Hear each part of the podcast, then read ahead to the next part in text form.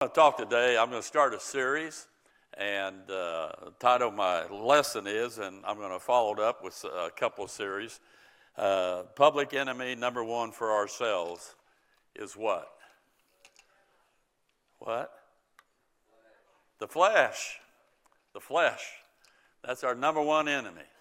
The greatest enemy I have is myself. I amaze myself sometimes. I always remember Doc Holliday said he didn't know how much depravity, how far it could actually go. And it's true, isn't it? And uh, you think you're doing good, and then you let the Lord down, and you get up and wipe the dust off. You get going, you let the Lord down again. You get up, you wipe the dust off. I've had to do that many times in my life, and I'm sure you have too, because it is a real, real battle. When saved, it has nothing to do with ourselves. Whoop, there goes my water. Amen. And uh, it has nothing to do with self effort or never in the strength of our own flesh. Uh, we can, as somebody was saying to me a while ago, work our fingers to the bones, and in the end, they're just skinny bones. and that's true. Uh, it has nothing to do with our work, it has everything to do with His work. And His work is that He died for our sins, was buried, and rose again. When I, we put our faith in that gospel of grace, when we do that, we become a child of God. And so it has nothing to do with our own effort and strength. But likewise, it's also impossible in our flesh, in our own strength, to live a godly life. That's very, very difficult to do that. Galatians 5:16 says this: This I say then, walk in the spirit, and you shall not fulfill the lust of the flesh. What a great verse. You see, our walk has to be through the Word of God and the Holy Spirit.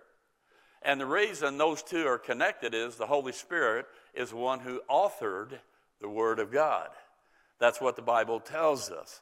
So we need the Word of God, the Holy Spirit working together, working in us. That's why he says his word is to abide in us. In other words, it's to be a part of our life. Philippians 2:13, for it is God which worketh in you. What does he do? Both to will to do of his good pleasure. It states in Colossians 3:16, "Let the word of Christ dwell in you richly in all wisdom, teaching and admonishing one another in psalms and hymns and spiritual songs, singing with grace in your hearts to the Lord." And then in Romans 8:14, for as many are as are led by the Spirit of God, they are the sons of God. Somewhere in your life, the Spirit of God needs to be moving. Amen? So, in my life, if I want to have any kind of victory in my life, I have to have the Word of God in me and the Spirit of God leading me through that Word. And He's working that in me. You see, our flesh has a sin principle, our flesh is evil bent we have a fallen nature. And that fallen nature has sinful desires. Uh, the heart is deceitful above all things and desperately wicked. Who can know it? And that's our flesh. And as a result of the spirit and the flesh, he says in verse 17, he says this For the flesh lusteth against the spirit, and the spirit against the flesh. And these are contrary the one to the other, so that you cannot do the things that you would. You see, inside of each child of God, there is a real conflict that's going on. And sometimes this conflict is overwhelming. Do I choose Christ or do I choose the desire of my flesh at that moment? And they're contrary and they are opposing one another. The spirit and flesh opposes, suppresses each other's working in us. In other words, when the flesh raises itself up, the Spirit of God moves to try to block the flesh's desire. But then when the Spirit's moving, the flesh tries to get us to block the Spirit's working and follow the flesh. And these uh, are opposite and they fight within us. But we're grateful and thankful that God the Spirit, He's greater than the world, He's greater than the devil, and He's greater than our flesh. And what He does, He fights to help us fight our flesh and its sinful desires. However, for me to have victory in my life over my flesh and walk in the Spirit, that is not automatic. But it's our choice. Do we decide to put God's word in us? Do we decide to yield to the Spirit's leading in us as He shows us in His Word? Or do we just live as our flesh dictates? Now, since being saved, we who that are saved, we now can choose to have the victory in our life. Whereas before we came to Christ, we didn't have that victory because we were always controlled by the world, the flesh, and the devil. But now, because of the presence of the Spirit of God living inside of us, now that gives us the ability to say no to our flesh and yes to God. And if He's not there, you're at the mercy of your flesh, and you will always be defeated then. But if one is not led by the Spirit, they will be controlled by their old Adamic principle, their flesh, and their works then will become a part of their behavior, their lifestyle, and it will be seen by other people. When you're at the mercy of your flesh, you're in a heap of trouble. Right? You are. I just want to show you, in our context here, I just want to show you the flesh's capabilities. It's actually kind of frightening. Sometimes we are, you know, we think we're so good, when in reality, always within us, because we always have flesh until we receive our glorified body one day, that's always there settling. And it's always capable of rising itself up in our life. And that's when we're defeated. Let me just mention some things that the flesh is capable of the first thing is sexual sins. Notice Galatians 5:19. Now the works of the flesh are manifest, which are these. And he shows what the flesh is capable of. The first one is adultery. Adultery has brought down the greatest to the least. It brought down Samson. It brought down David and Bathsheba. How many marriages have been broken because of adulterous affairs? It's unbelievable. Adultery, it's being unfaithful to one's mate, an extramarital affair. And then he mentions fornication. The Greek word for fornication is porneia, that refers to pornography. And boy, do we have pornography today, anything at our fingertips of access through computers today. Prostitution, sinful sexual acts. Fornication, it's sexual activity outside of marriage. Anything outside of marriage sexually is fornication. Society and media, they mock, they scoff at Christians who try to live godly and live pure lives. And our society is reaping what it has been sowing, isn't it? And then it mentions the thing uncleanness. That's filthiness of heart and mind, defiling suggestive thoughts, perverted fantasies.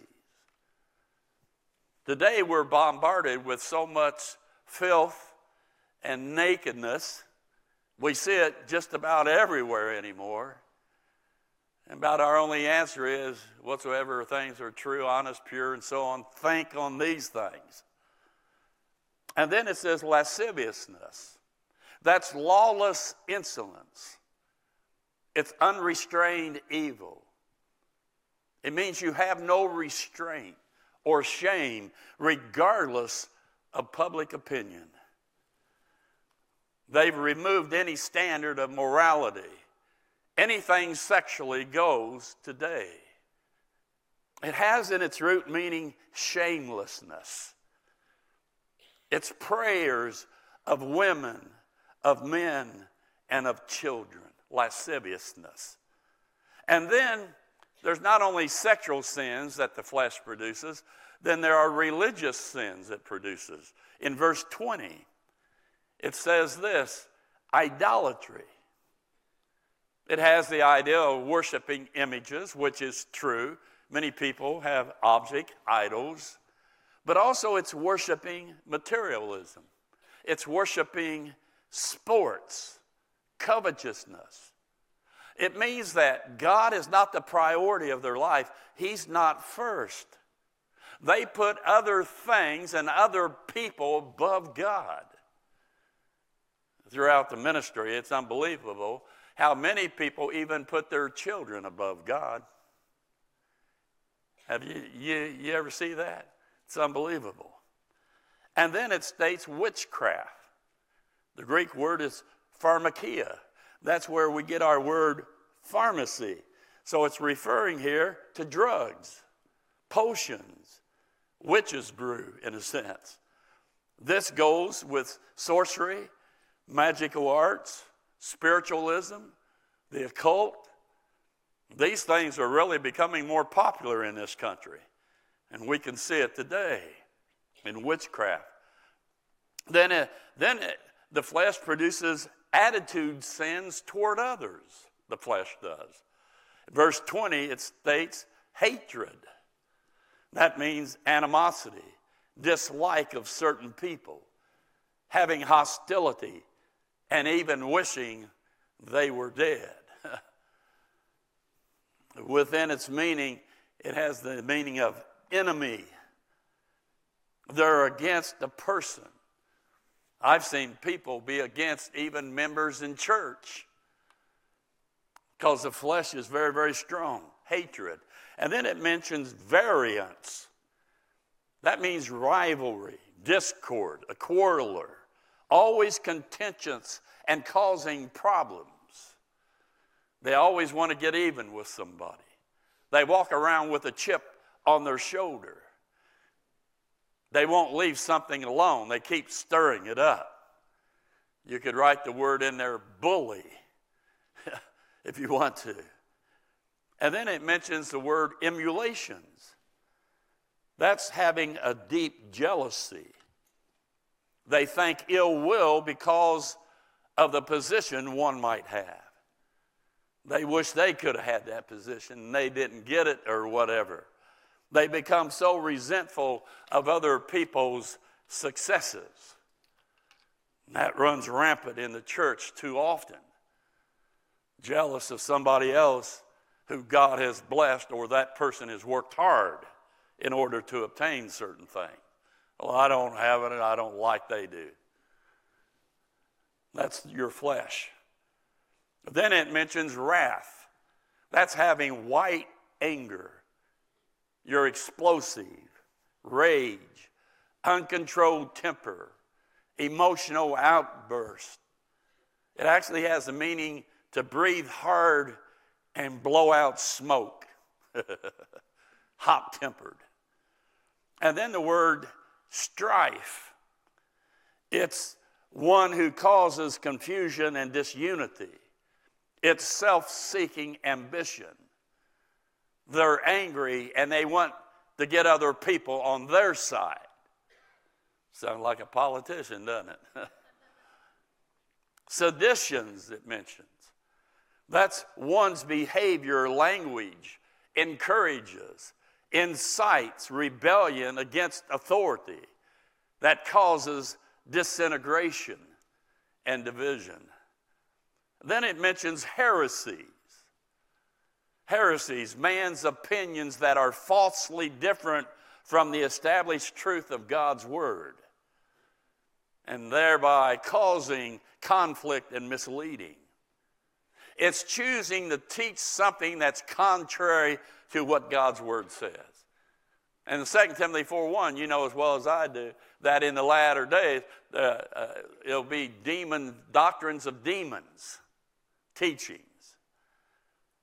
And then verse 21, it mentions envyings.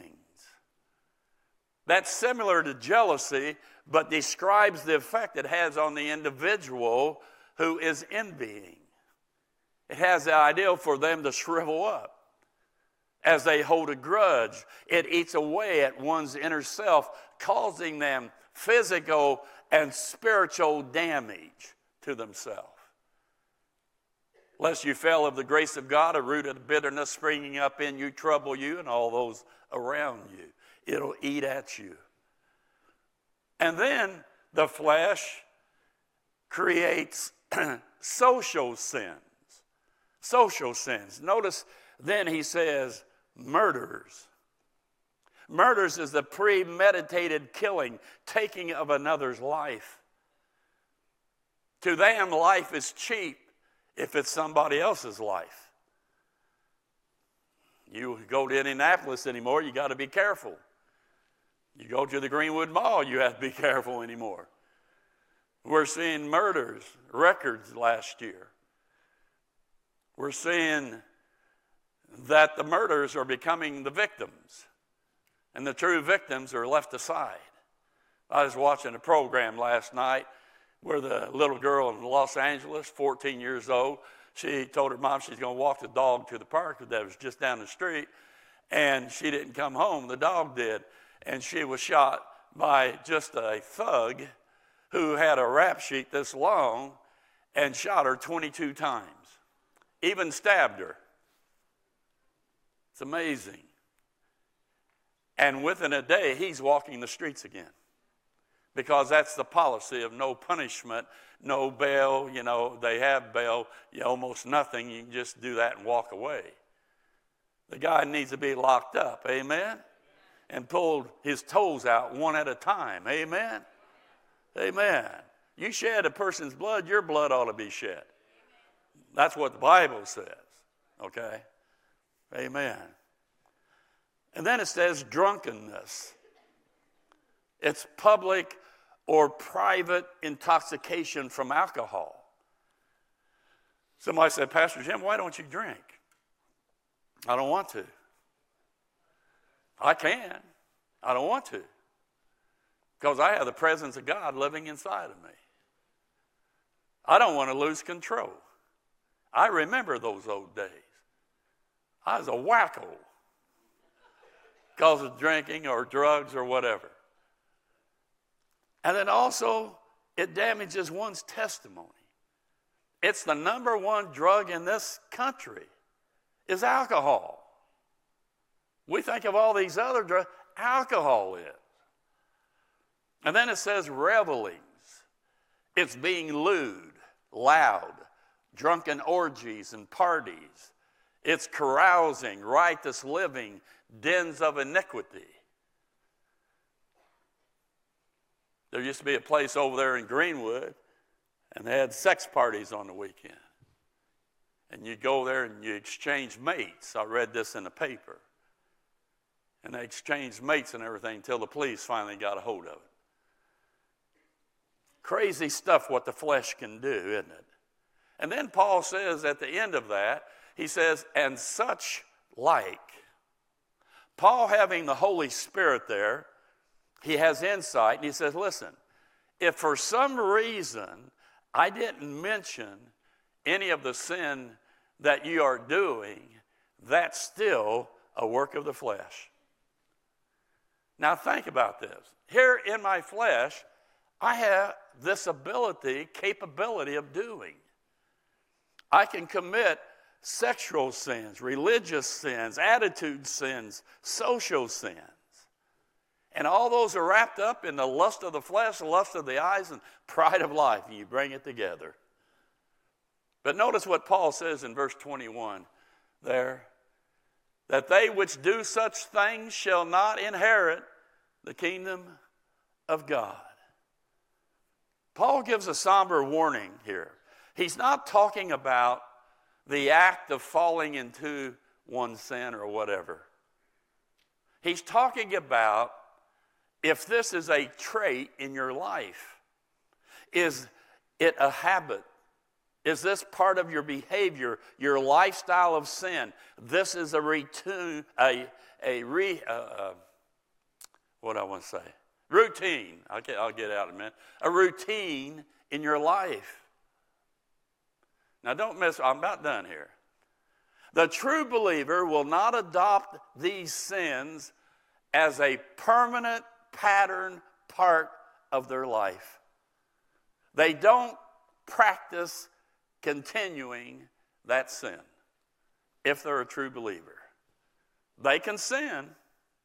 And if they don't walk in the Spirit and don't have the Word of God in them, they can commit such sins. But if they're a true believer, it leads in their mind and their heart, it leads them to guilt, to shame, to conviction, and it will eat on them to turn back to God if they're a true child of God.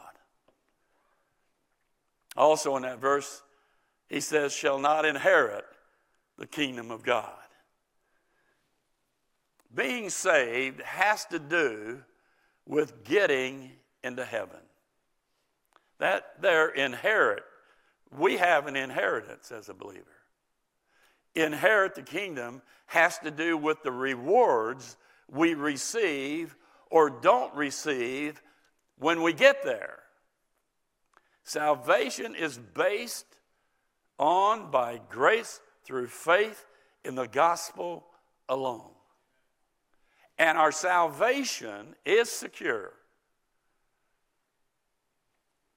You don't have to worry about it anymore once you are a true child of God. What can separate us from the love of Christ? Nothing can.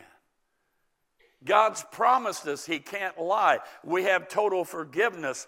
It's the gospel's power. He has started a work, He's going to finish that work in you.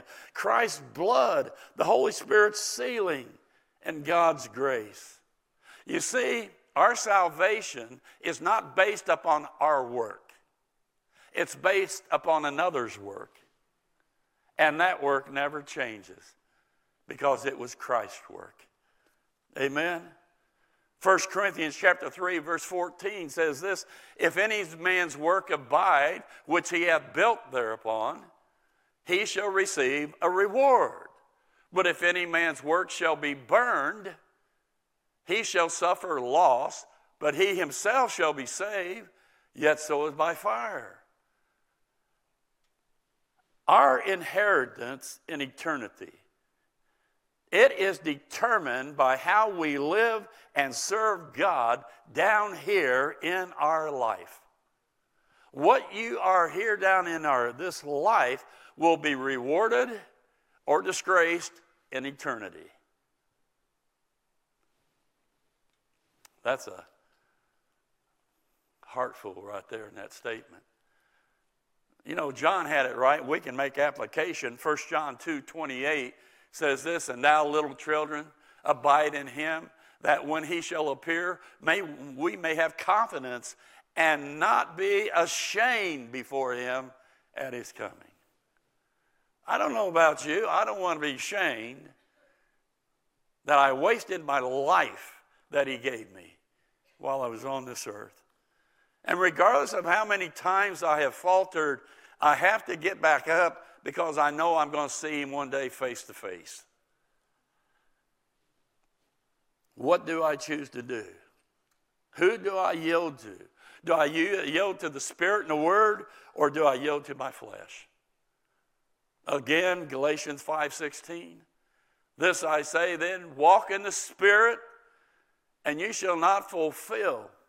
You'll not allow your flesh to take over, take control, and guide your life, you allow the Spirit of God to do that through the Word of God.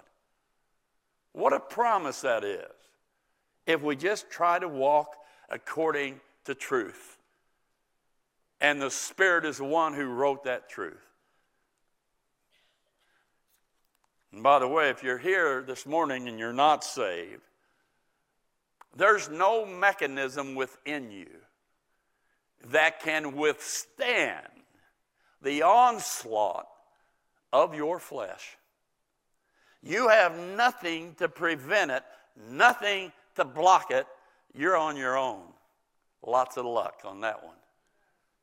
The only way we can block it is through the Spirit and the Word, that it's becoming a part of our thinking, of our life, so that when the flesh raises its ugly head, we can put it back at its place and keep living for Christ.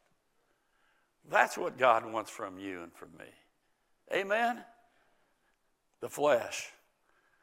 I hate my flesh. I would have had a lot more victories if it weren't for my flesh. How about you? Father, we love you this morning. Thank you for your truth. And God, we that are saved, we're so grateful we're saved, but we know you want us to live for you. But we can't do that without your spirit controlling us. And so I just pray that as Christians this morning, we would decide, we would choose. It's our choice. We're going to walk in your ways. And that comes by consistent routine commitment of daily in your word, daily in prayer, so we can walk in the Spirit. And if we can do that, we'll have victory over our flesh. And God, if that person here that's never been saved, may they understand that Christ has done it all for them. They just need to believe. They are sinners. They are lost without Christ. There's nothing they can do of themselves to save themselves, but Jesus Christ has given them the answer. He came to this world, He lived, He died on the cross, took their sin, took their place of punishment on that cross, and He shed His blood and died, and He buried Him, and three days later He came back to life. That message will save them if they will believe that that's enough to save them. And I pray they would understand that this morning and that they would believe. We just tell you this morning, Lord, in our journey, we're thankful you've been there every step of our, our walk. And may our walk become glorifying to your name. In Jesus' name. And everybody said, we hope that you received a blessing from today's broadcast. We would love to have you to visit us in person. You can watch us live and view past services on our website at gpindy.net. For more information, please visit our website or contact us by phone. Until next week, may God richly bless you, is our prayer.